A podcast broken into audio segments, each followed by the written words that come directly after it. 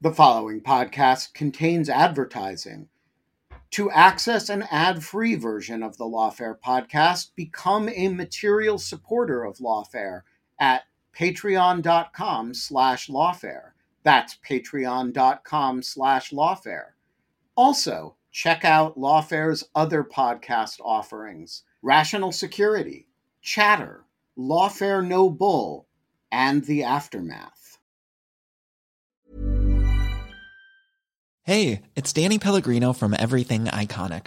Ready to upgrade your style game without blowing your budget? Check out Quince. They've got all the good stuff, shirts and polos, activewear, and fine leather goods, all at 50 to 80% less than other high-end brands. And the best part? They're all about safe, ethical, and responsible manufacturing. Get that luxury vibe without the luxury price tag. Hit up quince.com/upgrade for free shipping and 365-day returns on your next order. That's quince.com/upgrade.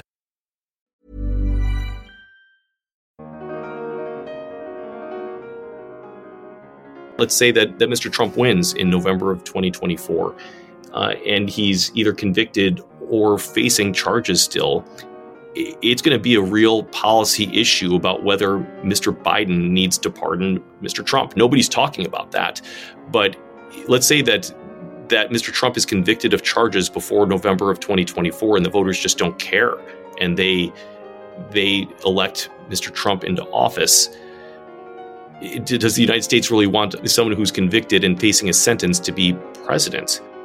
That's going to be a real issue. So this is, as I said in the beginning, this is going to get more complicated before it gets easier. I'm Natalie Orpett, Executive Editor of Lawfare, and this is the Lawfare Podcast, July 25th, 2023.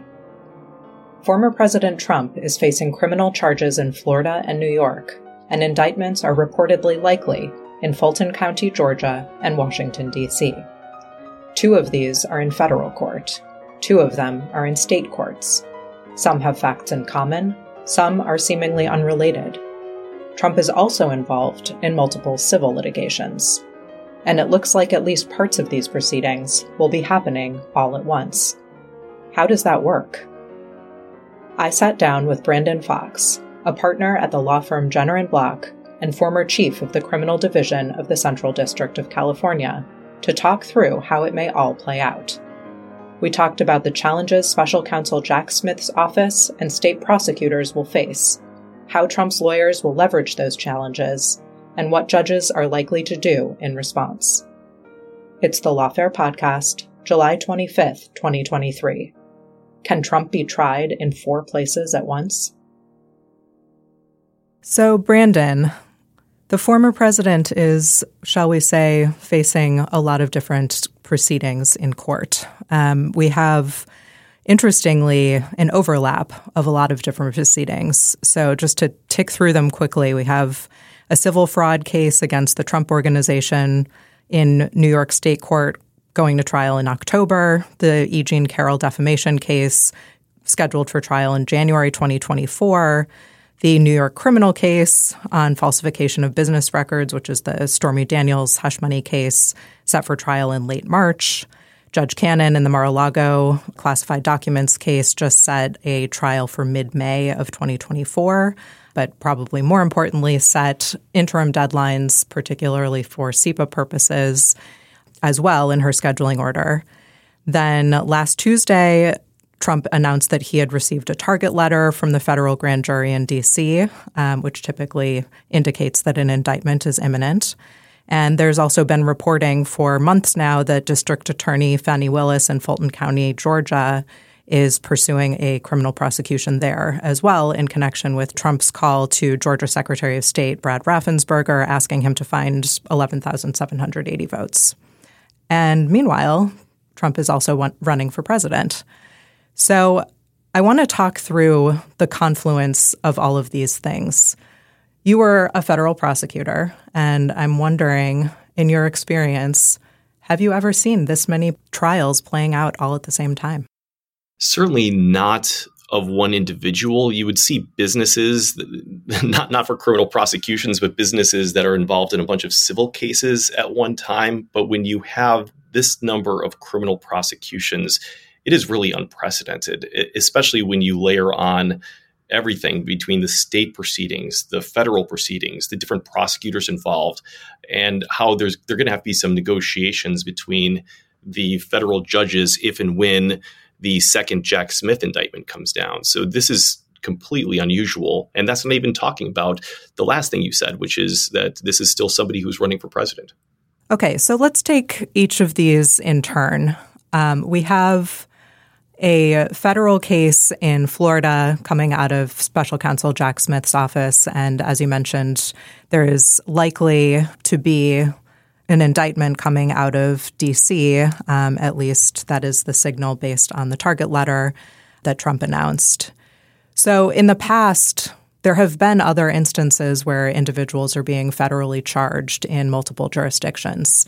How does DOJ typically deal with that sort of situation?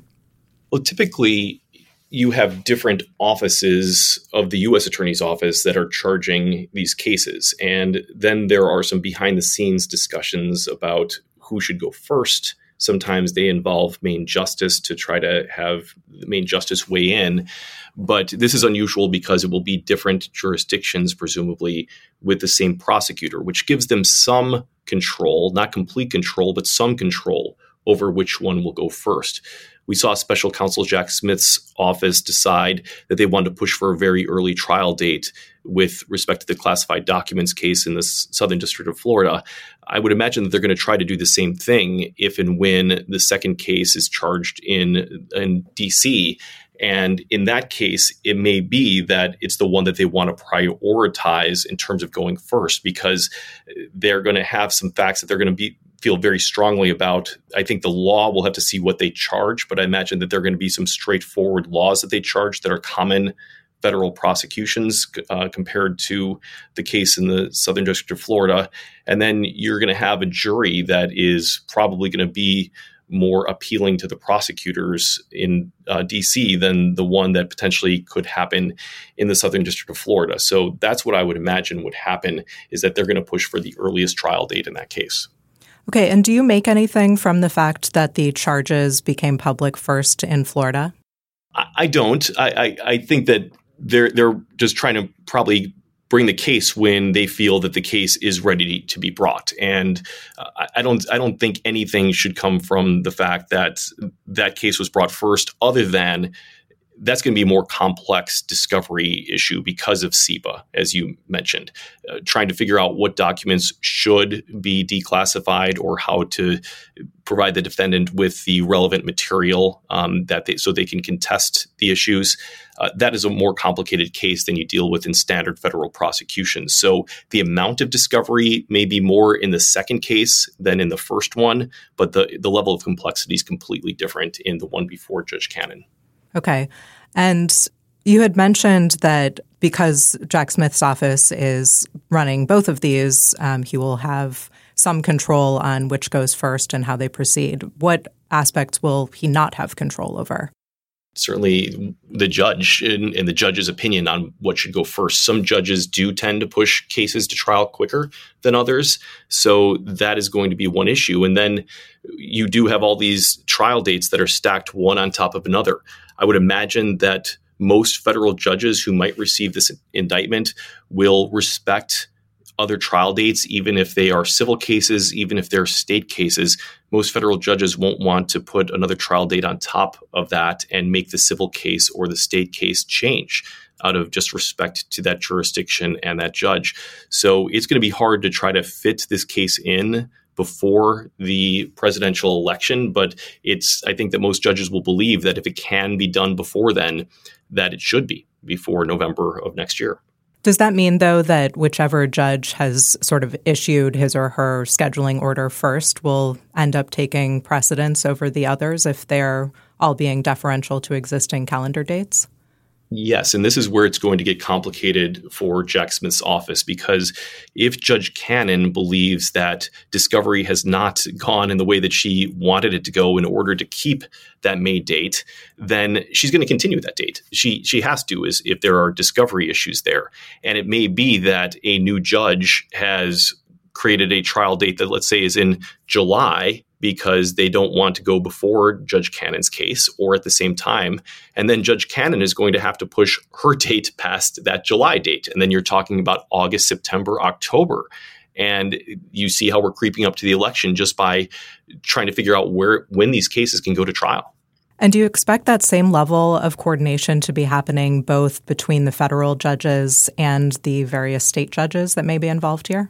Well, I think one thing, if we can step away from the judges for a second, one thing that Jack Smith's office really needs to be careful of is communicating with the local prosecutors for both New York and Georgia, because if there's any communication there, I would imagine that Mr. Trump's lawyers will raise that as a way to show that these prosecutions are political.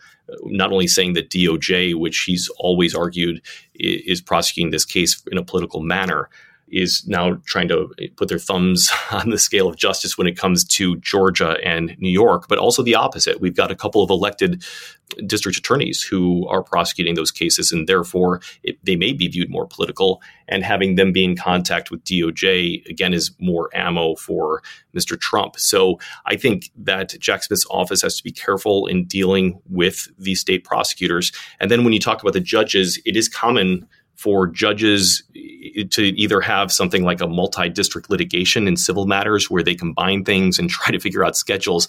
There's not a system like that for criminal cases. So they are probably going to be communicating behind the scenes, I would imagine, about their trial dates and making sure that everything's proceeding in the right way and that they're not going to be stepping on each other's toes if they schedule a certain trial date.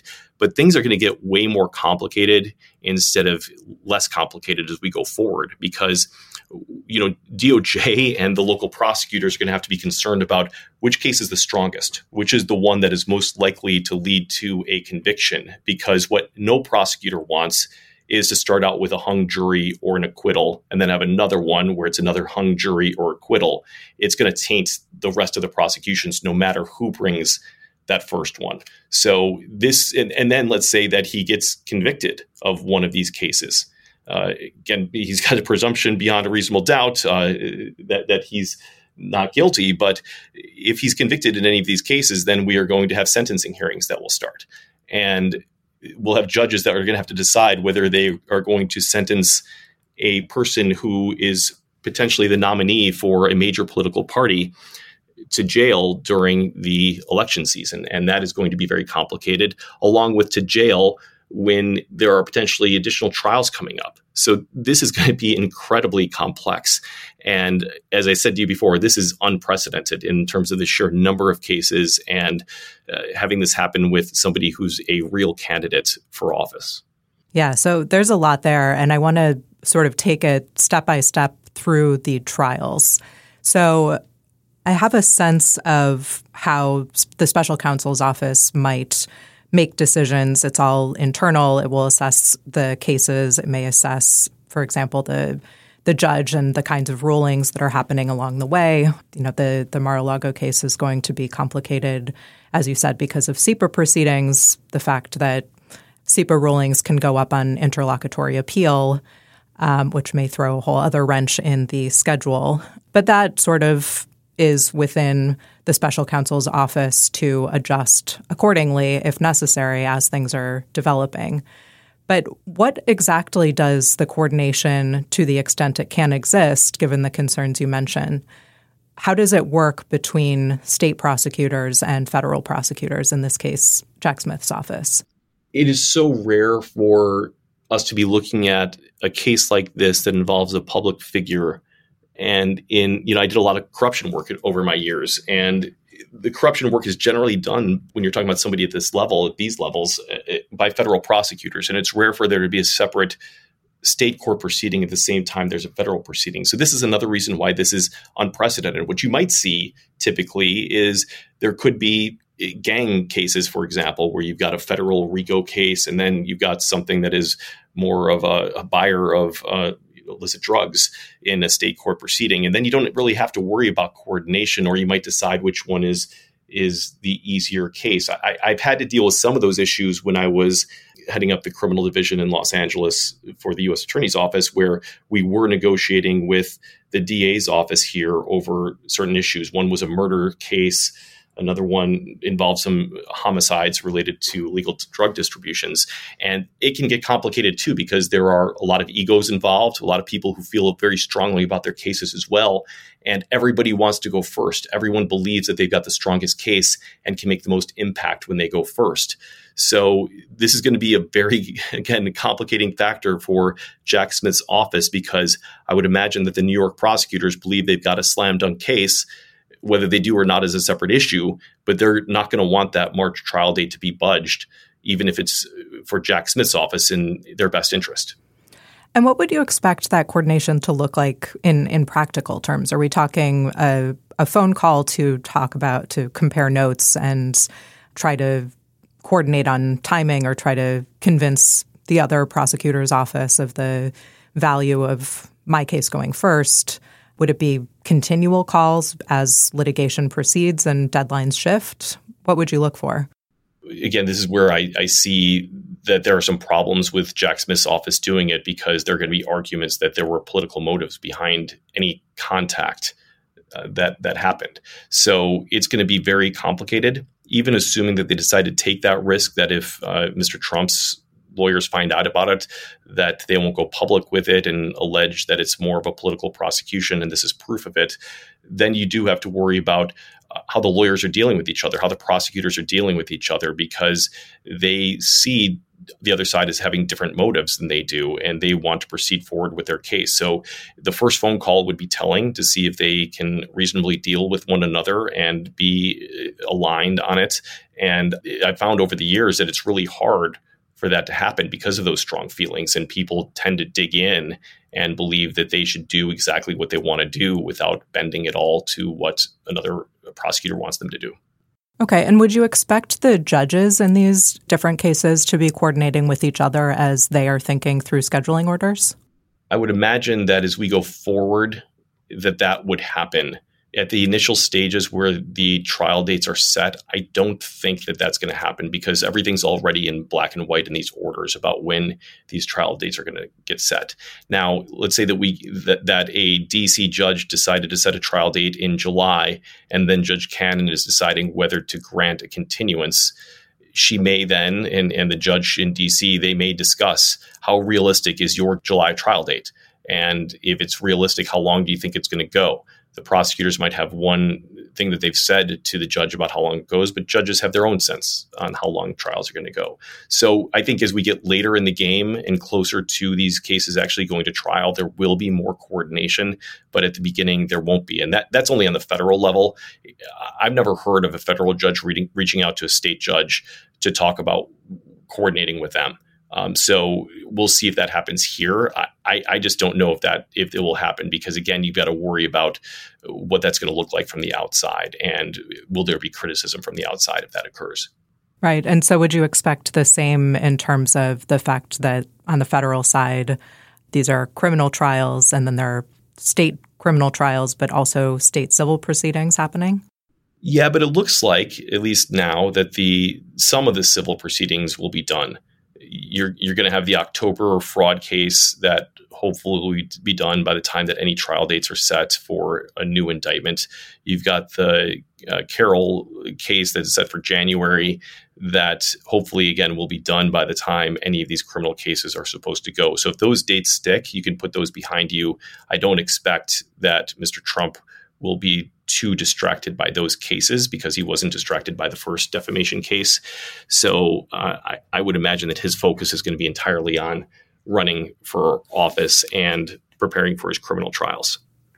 Okay, so let's talk about the preparation aspect of things, because I think the trial dates and the scheduling is very prominent in people's minds. But of course, the preparation, the discovery period, the pretrial litigation can cause a lot of different interim events, which I can imagine, based on the fact that they are often unpredictable as to timing, could get really messy in terms of overlap. So what would you expect, if anything, on how there may be coordination in those types of pretrial proceedings?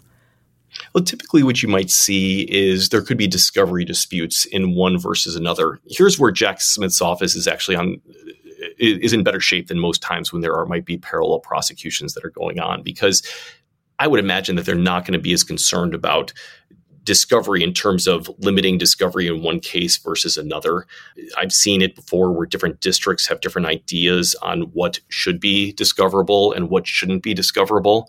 And Jack Smith's office interests should be aligned there, where they're producing things in both cases, or in one case knowing that his attorneys can use it for the other case. So that is going to help his office out.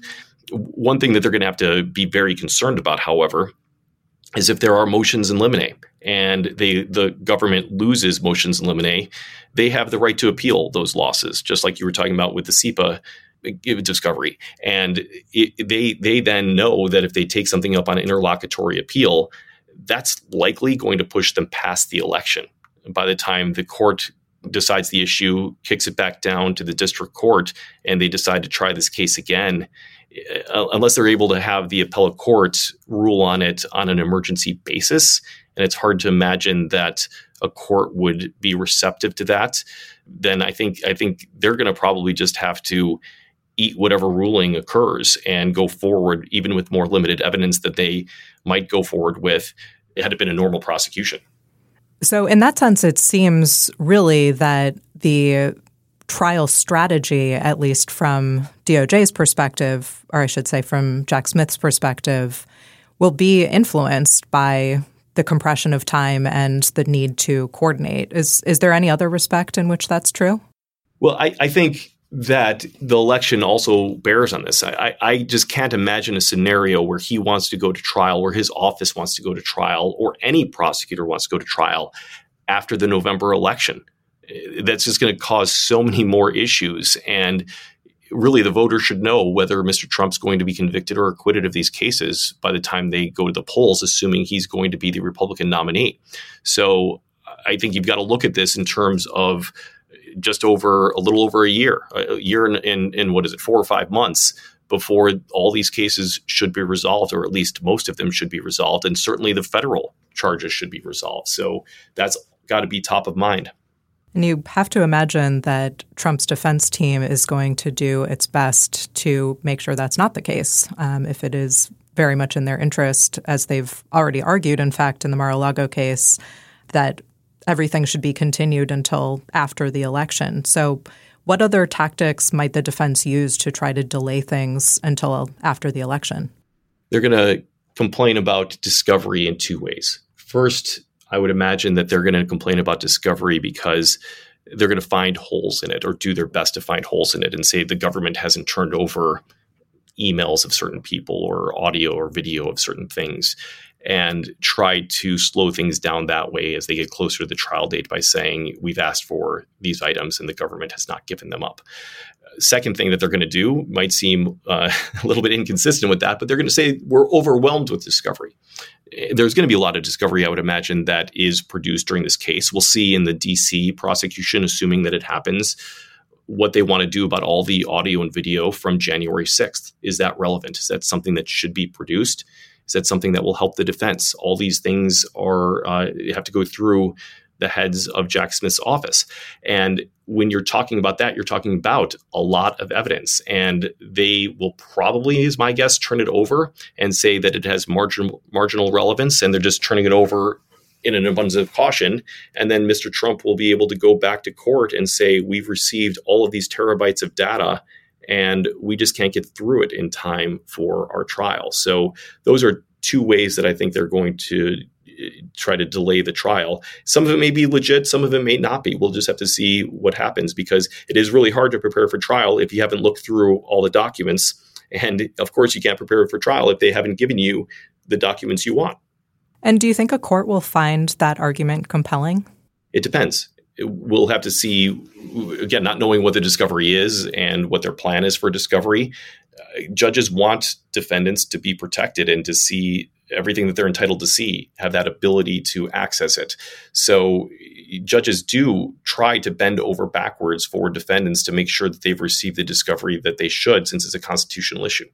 Right. And the judge is also, of course, going to have to think about the balance also that we've talked about between the election and running for office, perhaps even the interim aspects of the election, like the primaries, between that and the defendant's rights to discovery and, of course, rights to be heard in all of their arguments. So how do you think a court will analyze that balance? I think similarly to what Judge Cannon did, those are issues that take a back seat to the issues regarding when these other trials are going to happen and how do you get this case in before November of 2024, if possible. I think that that's what the judges need to think about, is how quickly can this go to trial where the defendant can be prepared for trial, defendant's attorneys can be prepared for trial, and anything regarding the convention or primary season, caucuses, all of that has to take a back seat. So it sounds like you are assuming that the court in both of these cases, federal cases, will also have at interest trying to get to trial and complete the proceedings before the election. Do you think that's a safe assumption? Yes. If they reasonably can go to trial before the November 2024 election, I expect that to happen.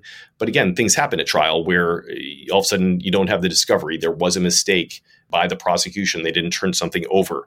And then things have to be delayed. That happens all the time. There could be, we haven't even discussed issues with the jury that they choose.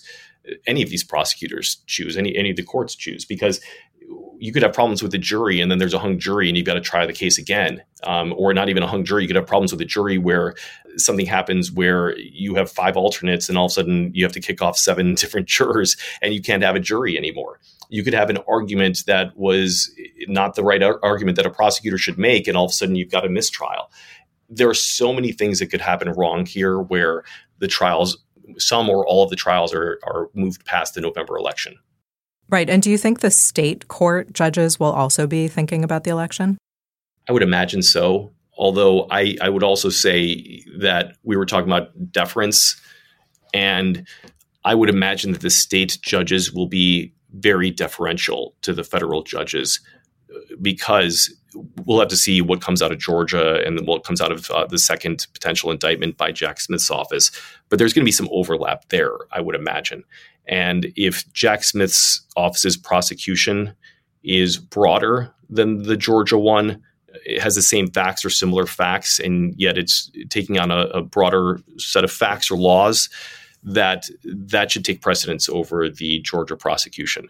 So if I were the state court judge, I would want to make sure that these federal cases go at the time that they need to go, even if that means pushing that case later, because now you've got, with the supremacy clause and all sorts of issues, if the only cases that are brought to trial are the New York and Georgia cases before the November election, and then you're talking about a state imprisoning a major political candidate who might be one of the nominees going into the November election, you've got some issues there. And I think it's one thing if the federal government does that, but if a state does it, it's got some bigger issues. I'm not a constitutional scholar, but I think that that's going to complicate things greatly. Hey, it's Danny Pellegrino from Everything Iconic.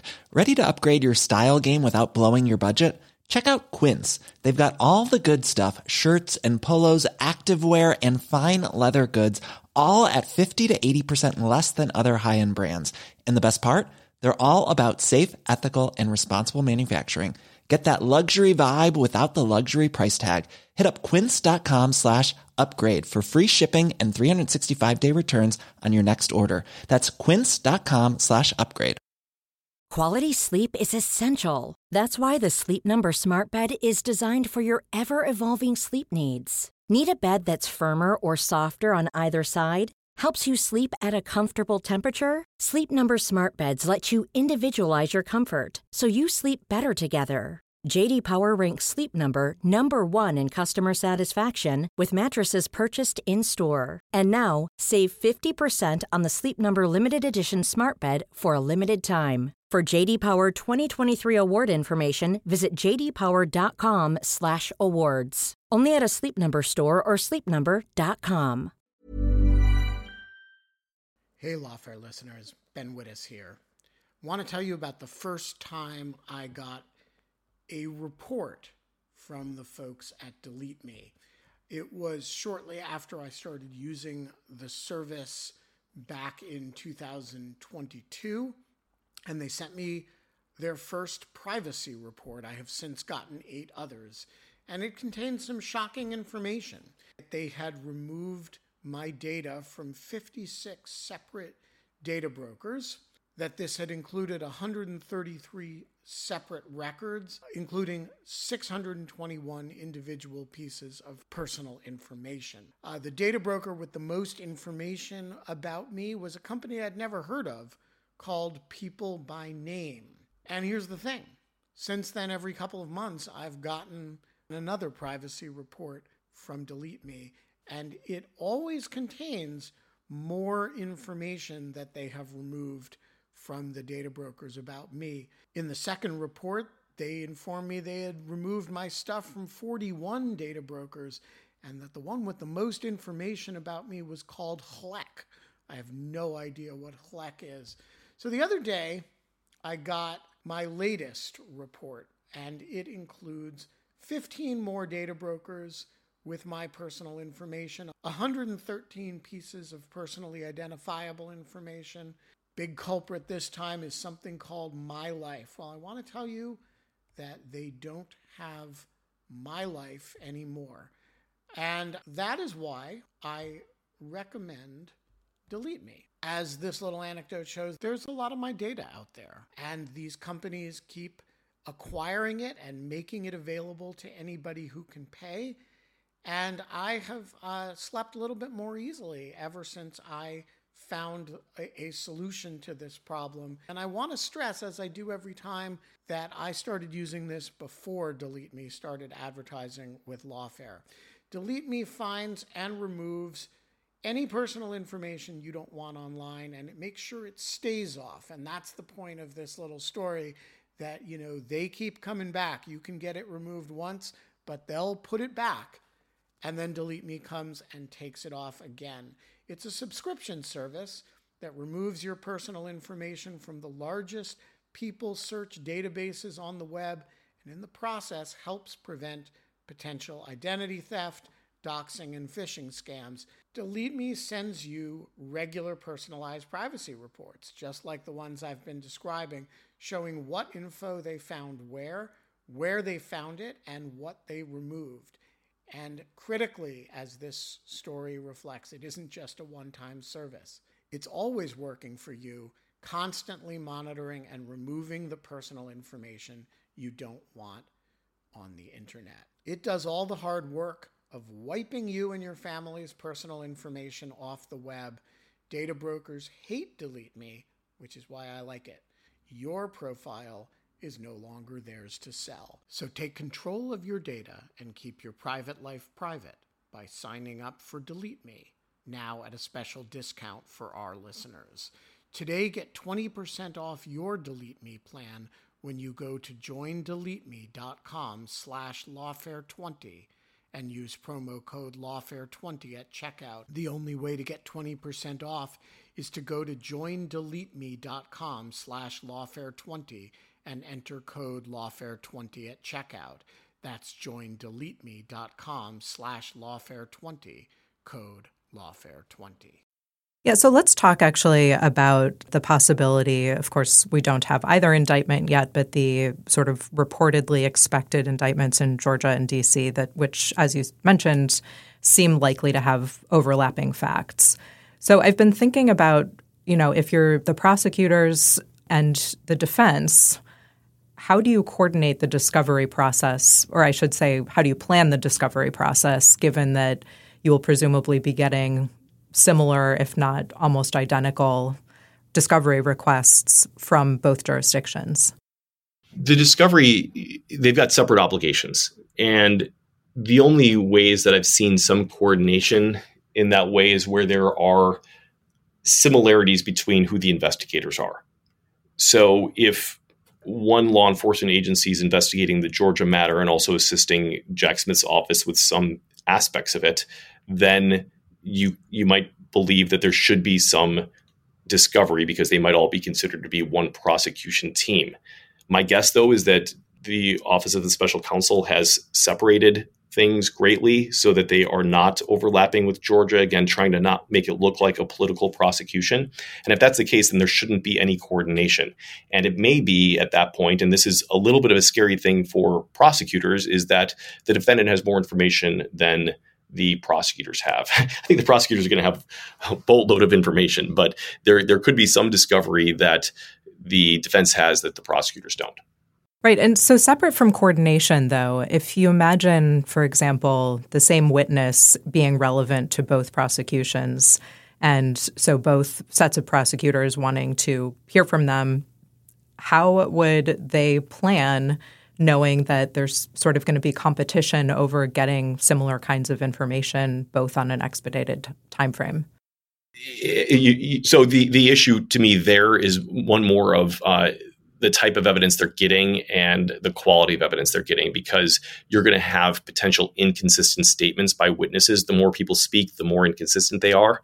And it could be, this is another example of Trump's team having more weapons at their disposal because they have so many different statements by witnesses and the prosecution may not be aware of all of them. So that would allow Mr. Trump's team to be able to cross-examine witnesses in a more effective manner. And also when you see different law enforcement reports and different police officers or detectives writing reports in a way that might be different than the FBI might write things, then you have the ability to have additional cross-examination because of the different ways, again, people are writing their reports. And then they can say, well, you told this agent this, you told law enforcement in Georgia something different. So this is going to be in some ways helpful to Trump's team in order to have discovery from different prosecutions that at their disposal. And again, especially if the Office of Special Counsel doesn't have it. So talk through that in a little more detail, because it seems to me very complicated, but an excellent defense tactic to be able to sort of play these prosecutions off of each other. What would you imagine that could look like? There could be some witnesses that received benefits in one proceeding and not in another. So one thing that could happen is that Jack Smith's office could have immunized somebody, or Georgia could have immunized somebody in order to procure their testimony. And then there could be cross-examination over the benefits in one case that they received versus another and how they're testifying in a certain manner because of those benefits that they received, which is great for a defense attorney. You could also have a situation where Jack Smith's office decides to charge in a limited fashion, let's say 1, 2, or 3 defendants, and then here comes Georgia, and they decide to charge 12, 13, 14 people, including some of the special counsel's witnesses. And now those other defendants in Georgia, the ones who are going to be witnesses in Jack Smith's case, have to decide whether they're going to invoke the Fifth Amendment, which they probably should if they're under criminal charges, because Georgia charged them and Jack Smith's office didn't. So immunity, if Jack Smith's office offers someone immunity, that only applies federally, and same with the state court proceedings. So again, another way where this could be very complicated. Yeah, and do you see that compromising the prosecutor's cases? What I would think that a prosecutor would do is, if you're Georgia and Jack Smith's office goes first, you may want to think about, who to charge and what you charge based on what Jack Smith's office charges, because you don't want to complicate his case too greatly. Right. So that's another example of how the simultaneous proceedings really do shape the prosecutor's decision making, right? Absolutely. And you might have plea agreements that are in place as well with one office and not in another. Defense attorneys who are trying to decide whether to have their clients plead guilty, take cooperation deals, have to consider what other prosecutors are out there and what other charges their clients can face. So it's going to make things difficult for all sides. And it seems to me that the defense's incentive is really to sort of sow as much chaos as possible because, again, the indication is that they will be trying to push things as best they can to after the election. And I don't even know, when you say so as much chaos, they've got so many resources at their disposal because of the fundraising and the ability to use, at least to this point, those funds in their defense. They're able to file any motion that they want to file. They could provide the best defense that Mr. Trump could receive base or that any defendant could receive because of the resources that are available to them. So that is very much a boon to Mr. Trump, and he has the ability to fight this like no other defendant will be able to fight a series of prosecutions that he may be up against. But yes, they're going to do everything they can to delay the trials till after the election, because of course, if it happens after November of 2024, it's going to put, let's say that Mr. Trump wins in November of 2024, and he's either convicted or facing charges still. It's going to be a real policy issue about whether Mr. Biden needs to pardon Mr. Trump. Nobody's talking about that.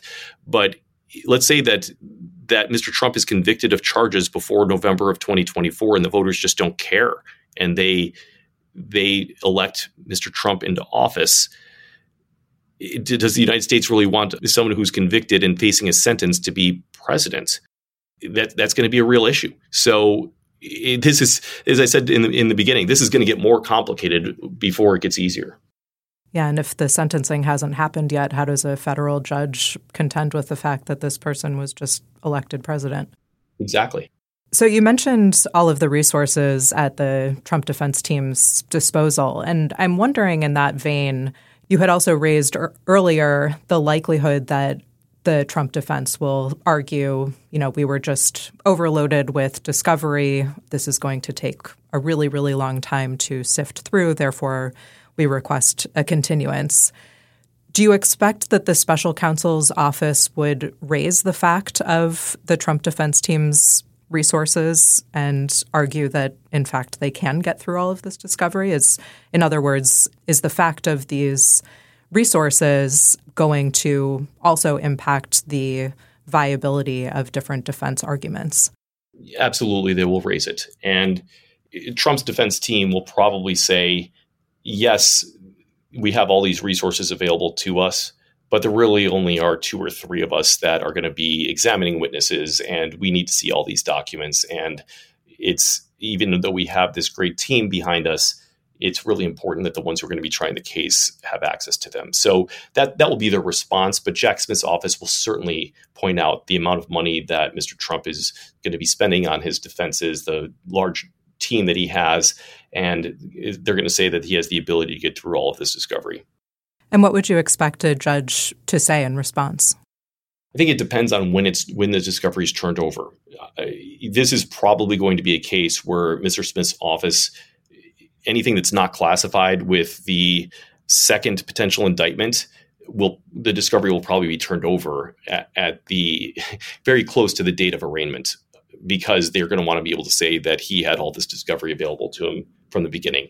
There could be some classified information, and probably will be some classified information that's discoverable with respect to that prosecution as well. So there could be some CIPA litigation, maybe not to the same extent as in the Southern District of Florida case, but we'll have to see what it is that they reveal when it comes to that evidence. What classified material would you expect might come up in a D.C. prosecution? Since we haven't seen the charges, it's really hard to know, but it's going to be probably a couple of different things. Is there anything exculpatory in anything classified? Are there any defendant statements in anything that's classified? So if Mr. Trump is speaking on a channel that is being monitored in a classified way, is that going to be something that they're going to say is either a statement by a defendant that needs to be turned over, potentially exculpatory, potentially inculpatory? So that's just one example. And then it could be that some of these witnesses, if we're talking about high-level witnesses within the Trump administration, are talking to foreign officials potentially, or again, recorded on channels that are classified, then the government's going to have to figure out what to do about that evidence. So that may mean additional delays if there are CIPA proceedings and the associated interlocutory appeals that can happen in there. Yep, you're right.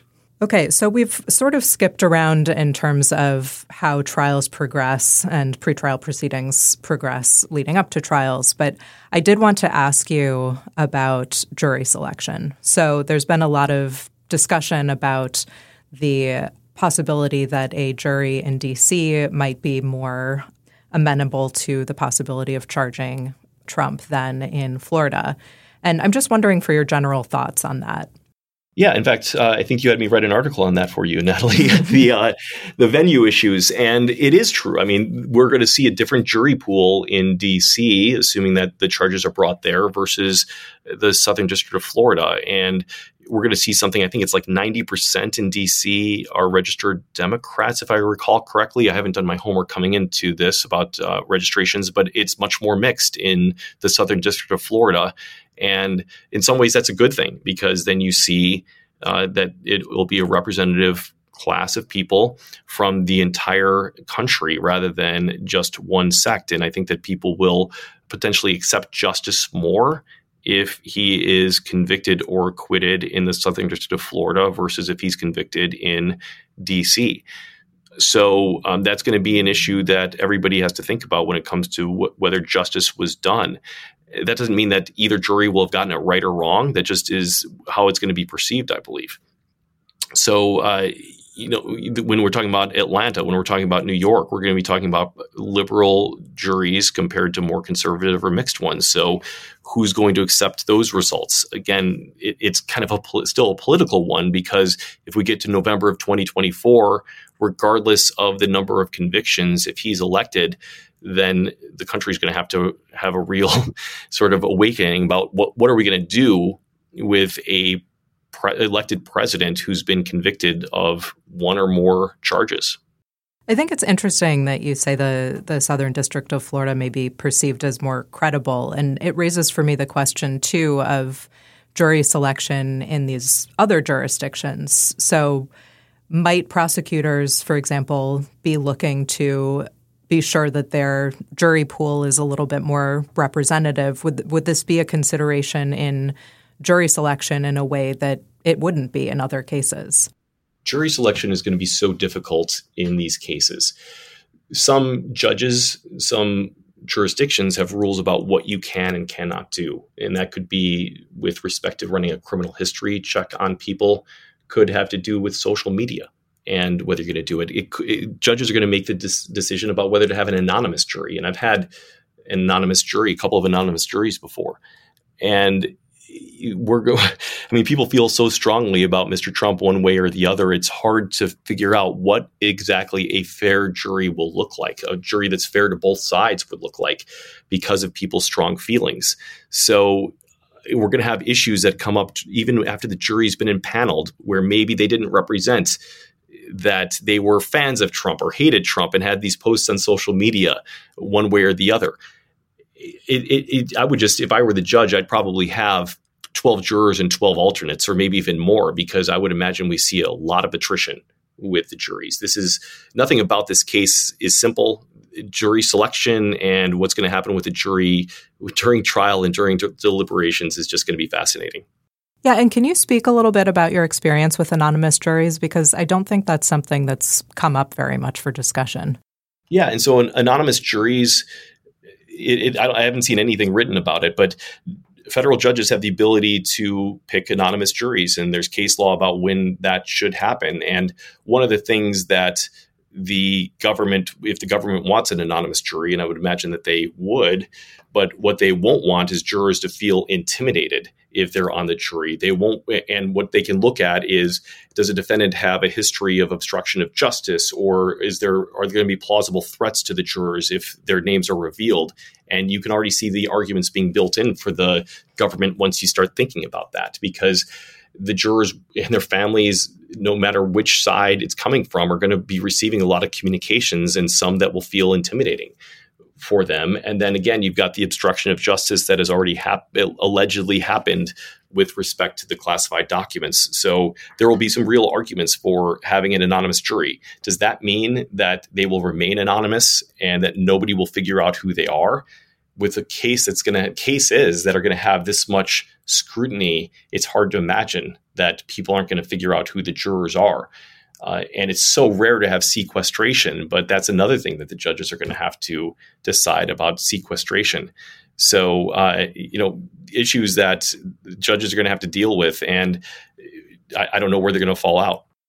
And how would an anonymous jury work in practical terms, especially given the sort of countervailing interest in public access, which we already know coalitions of the media are going to be pressing for very heavily. Yeah, I mean, most of the time where there are anonymous juries, it's when there is a lot of scrutiny by the public. So while the media will come in and say, this jury shouldn't be anonymous, we have a right to access, we have a right to know who these jurors are. This is one where I think there are strong arguments for anonymous juries in the federal system. I don't know anything about the Georgia state law or New York state law about anonymous juries there, but in the federal system, I think there will be very strong arguments. And the rights of the defendant, the rights of the government, I think are going to vastly outweigh the rights to the media about knowing who those jurors are.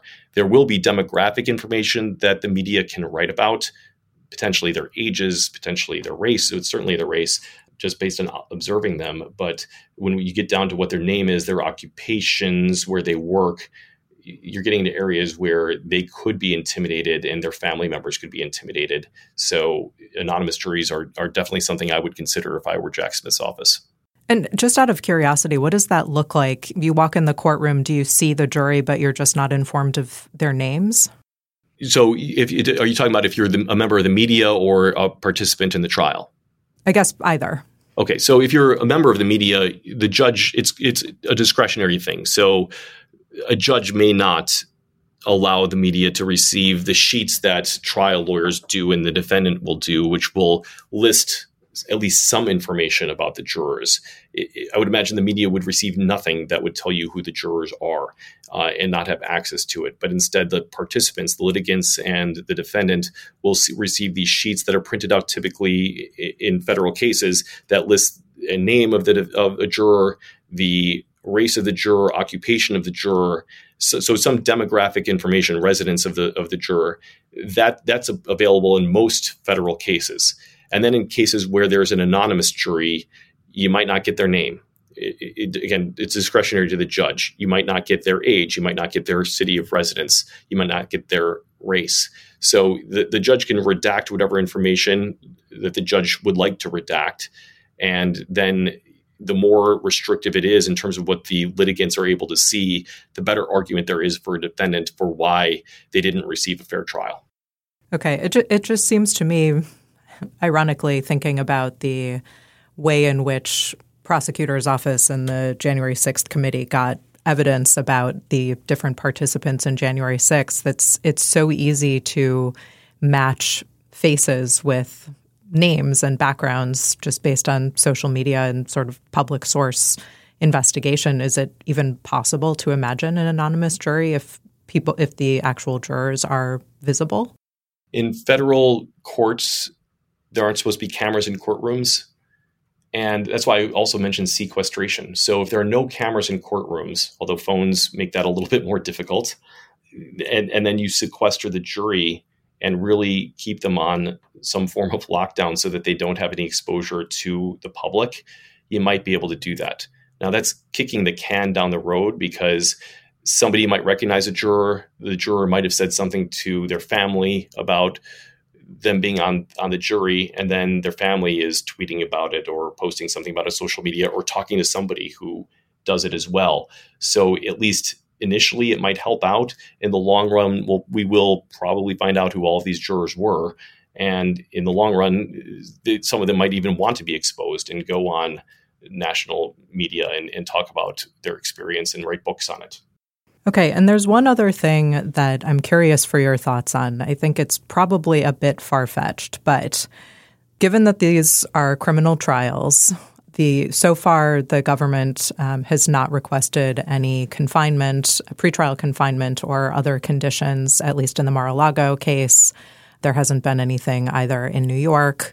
But in theory, in both Georgia, I presume, though I am not super familiar with Georgia criminal procedure, and in a potential D.C. indictment by the special counsel's office, the prosecutors could ask for some sort of conditions on Trump prior to trial. And I was thinking about this in the example of Paul Manafort. When he was being charged in two different jurisdictions, he actually had two separate ankle bracelets, one from the Eastern District of Virginia and one from D.C., which is a little bit silly, but came about because of the simultaneous federal proceedings. So I'm wondering if you think as far-fetched as it may be, whether there may be any complications relating to pretrial conditions on Trump? I think the only way that you will see it is if he's indicted in Georgia and a judge there has some restrictions, because Jack Smith's office has already spoken in the Southern District of Florida and said, basically, there should be no restrictions. I can't imagine they take a different tact in the any DC prosecution that may happen. And you're not going to see Mr. Trump with an ankle bracelet. At any phase, you will never see him with an ankle bracelet. He's the most recognizable figure potentially in the world. And the ankle bracelet really only does certain things. If you talk to somebody who is with probation, they will say that it doesn't help you in terms of risk of flight. Judges do it all the time, but it really doesn't help you in terms of risk of flight, because by the time they realize you've cut the ankle bracelet, the person has already fled. And again, I don't think we're talking about, with Mr. Trump, somebody who's going to flee because he's so recognizable. But then it comes down to, danger to the community is usually the reason why, the valid reason why probation will talk about why somebody should have an ankle bracelet, because it will tell you where they are. And if they cut it off and then something happens and they can link the defendant to the crime, then you have a pretty good idea who it was. So anyway, I don't think we're going to be talking about an ankle bracelet for Mr. Trump. So let's say that the judge in Georgia says you must stay in the state of Georgia. Then we'll see an appeal there. That seems to not be a restriction that makes a lot of sense. And but as it's closer to all these trials, and if, let's say that he is convicted in one of these cases and the judge then has more restrictive conditions because he's convicted, it could cause some issues with respect to his campaigning, because they may want to limit his ability to go to a bunch of different states. And at some point, a judge may decide that he should be behind bars if he's convicted. And then you were going to have actual physical restrictions on where he's able to go. So I don't think anything pretrial, Natalie, is going to happen, but again, just like everything I've said, it gets more complicated as we go down the road. Right. And I do agree. I think there is no chance that ankle bracelets will be involved here. But perhaps a better and possibly realistic example is if Trump is given some sort of gag order, that he's, there have been instances in the past where he has done things that, for example, the January 6th committee said constituted obstruction of justice, though they are, of course, not a court. But he has been known to do things that are construed or seen as obstructive, and he has used his social media in ways that people have found problematic. So it doesn't seem totally impossible to me that a judge may wish to impose some sort of gag order. How do you think that would work given the other proceedings happening? I don't think it's going to be like a gag order. I think what it'll be is framed like you mentioned before, which is can't obstruct justice, can't tamper with witnesses, something like that. He knows that he can push the line as far as he wants to, almost as far as he wants to push it, because he keeps doing it. And there to date have not been any repercussions. So he's going to continue to push that. And calling Jack Smith a thug, there aren't going to be many defendants ever prosecuted that are going to go after a prosecutor like that publicly. I know of one who's ever done that before, and it didn't turn out well for him. So I just don't think that he's going to at all think that a judge will lock him up pre-trial if he's going out there and doing the things that he's always done. I think there's only really one judge who could do something, at least out of the charges that we know right now, who could restrict him in a way that people generally will respect if she does it, and that's Judge Cannon. And that's because of her ruling that she's a Trump appointee. She had the ruling earlier regarding the taint review that was favorable to Mr. Trump. And if he was out there doing things that were obstructing justice, and she then makes that finding and then restricts him somewhat, I think that's the only way that the public will generally think that that was not a political decision. So we've gone through a lot of different examples of all the things that might go wrong, a sort of parade of horribles, as we might say in law school. I'm wondering, to wrap it all up, what would you say you're looking for as the most likely points of tripping up either Jack Smith's office's prosecution or prosecutions or any of the other proceedings that are happening or may happen? It's going to be discovery. Discovery is going to be the reason why either it wasn't turned over quickly enough, it wasn't turned over extensively enough, or the defendant didn't have an opportunity to review all of the discovery. Those are really going to be the issues. And again, CIPA, we've talked about making that a more complicated subject. So I think discovery is really the thing that's going to be pushing things pre-trial. And then it's going to be, can you actually get 12 jurors anywhere to agree on a verdict?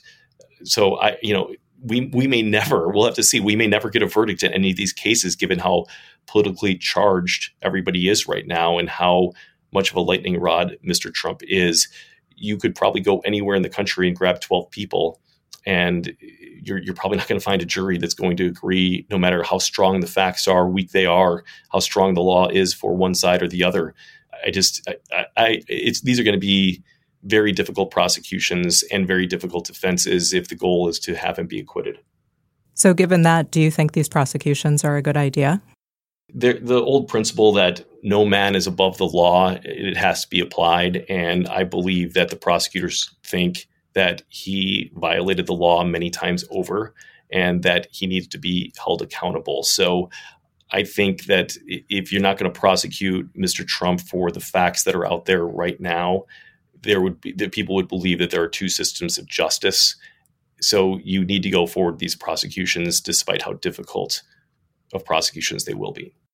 All right. I think that's a great place to leave it. Brandon Fox, thank you so much for joining us. Natalie, it's great to talk to you. The Lawfare podcast is produced in cooperation with the Brookings Institution. You can get ad-free versions of this and other Lawfare podcasts by becoming a Lawfare material supporter at lawfaremedia.org/support. You'll also get access to special events and other content available only to our supporters. Please rate and review us wherever you get your podcasts. Look out for our other podcasts, including Rational Security, Chatter, Allies, and The Aftermath, our latest Lawfare Presents podcast series on the government's response to January 6th. Check out our written work at lawfaremedia.org. The podcast is edited by Jen Patia Howell, and your audio engineer this episode was Noam Osband of Goat Rodeo. Our music is performed by Sophia Yan. As always, thank you for listening.